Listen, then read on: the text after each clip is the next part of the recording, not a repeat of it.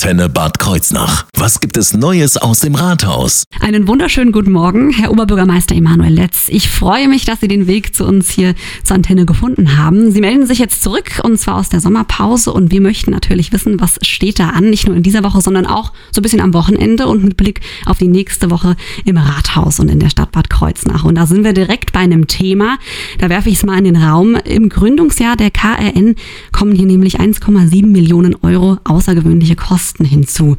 Wie kam das? Ja, guten Morgen auch von meiner Seite, auch an die Bad Kreuznacher Bürgerinnen und Bürger.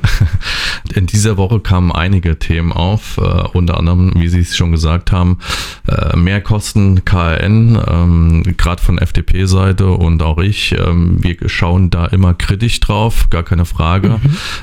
Und mehr Kosten von 1,7 Millionen, die sind nicht schön. Hier muss man natürlich schauen, dass es transparent auf den Tisch kommt, dass die Ausschussmitglieder und letztendlich auch der Stadtrat nicht aus dem Bauch raus entscheiden, sondern wirklich nach Daten und Fakten entscheiden können. Aber wir müssen uns alle bewusst machen, wir brauchen einen funktionierenden ÖPNV. Das ist gerade für unsere Bürgerinnen und Bürger in Bad Kreuznach äußerst wichtig, aber die Zahlen müssen eben stimmen. Genau. Am 17. ist es soweit mit der Übernahme. Was ist bis dahin noch zu erfolgen oder was wird bis dahin noch passieren in der Richtung? Ja, wie schon gesagt, also die Zahlen werden jetzt nochmal eruiert. Wie kam das zustande, die Mehrkosten, allem drum dran, dass gerade der Finanzausschuss, der da ja mit Argusauge und auch drauf geschaut hat und auch Kritik geäußert hat, dass vielleicht muss man an gewissen Stellschrauben auch drehen, um die Kosten in den Griff zu bekommen. Aber wir sind hier auch beim Bestellerprinzip. Wer bestellt, bezahlt.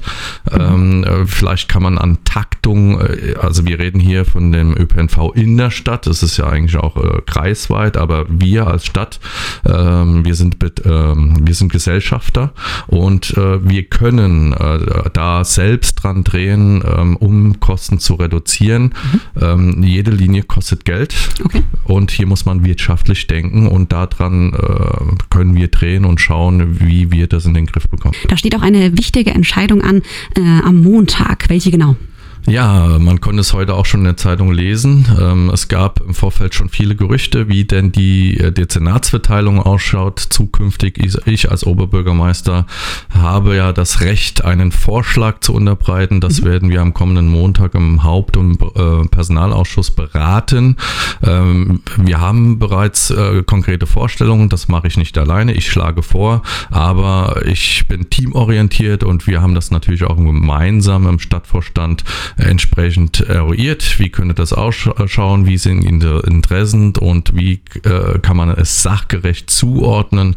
Und das werden wir am Montag beraten. Mein Ansinnen war es auch, also ich fand es zunächst unglücklich, dass es vor geraumer Zeit in der Zeitung stand.